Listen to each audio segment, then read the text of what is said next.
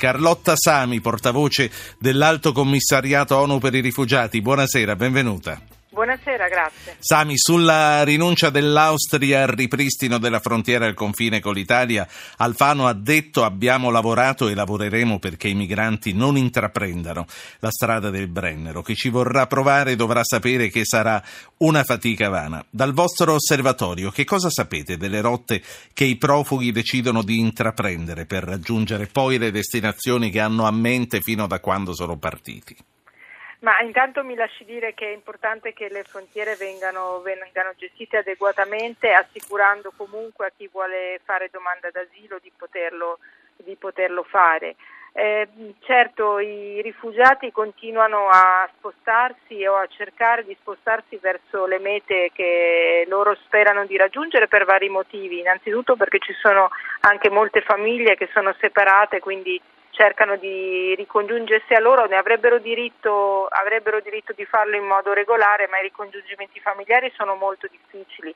Quindi innanzitutto per evitare questi movimenti secondari andrebbero aperte più vie diciamo, legali per, per permettere appunto di di muoversi in modo legale e regolare e non sì, e, e, di concludere, e, di concludere, il viaggio, anche perché sappiamo che di fronte certo. ad alcuni che si fermano, eh, molti, moltissimi altri cercano in tutti i modi di eh, valicare qualche frontiera, perché mi dico, se eh, vista la crisi con l'Austria noi ci impegniamo a presidiare quella linea ferroviaria, quella linea stradale, immagino che questo forse succede un po' meno ai confini con la Francia, ai confini con la Slovenia, Slovenia, è, è giusto sospettarlo?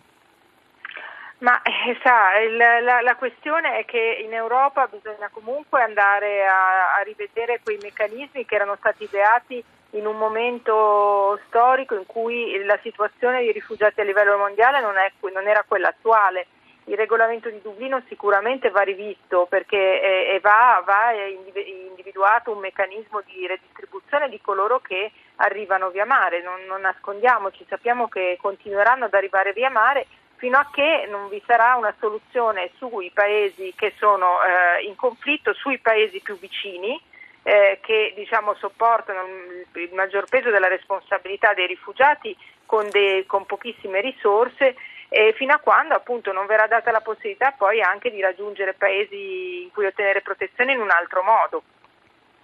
Sì, a proposito di quelli che arrivano dal mare e dei paesi eh, coi con i quali non sempre riusciamo a dialogare per uh, cercare di arginare queste partenze. Frontex ha comunicato che ad aprile il numero degli sbarchi in Italia ha superato nuovamente quelli in Grecia. Secondo lei questo significa che la Turchia sta effettivamente impedendo le partenze dalle sue coste come si era impegnata?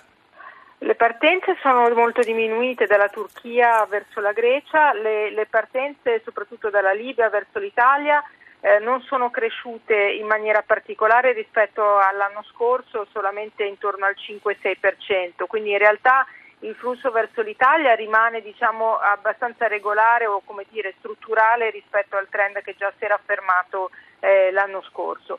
Il, l'effetto del, dell'accordo fra eh, Unione Europea e Turchia in questo momento ha in effetti eh, bloccato molte delle persone che speravano di, di, poter raggiungere l'Europa su quella rotta, l'ha resa molto più difficile. Un'ultima cosa, la rotta egiziana la conferma, è una rotta vera, battuta? Dobbiamo vedere nelle prossime settimane se si conferma questa, diciamo, la regolarità di queste partenze dall'Egitto che si sono evidenziate negli ultimi giorni. Eh, io oggi in Sicilia ho, ho assistito agli sbarchi di eh, diverse centinaia di rifugiati e di migranti che arrivavano dalla, eh, dall'Egitto. Non erano eh, in gran parte siriani come è stato diciamo, evidenziato nelle prime ore della guerra costiera, ma comunque erano molte nazionalità di rifugiati, inclusi yemeniti, sud- sudanesi, eh, somali, eh, eritrei e moltissimi eh, in numero crescente minori, eh, minori non accompagnati, minori che viaggiano da soli.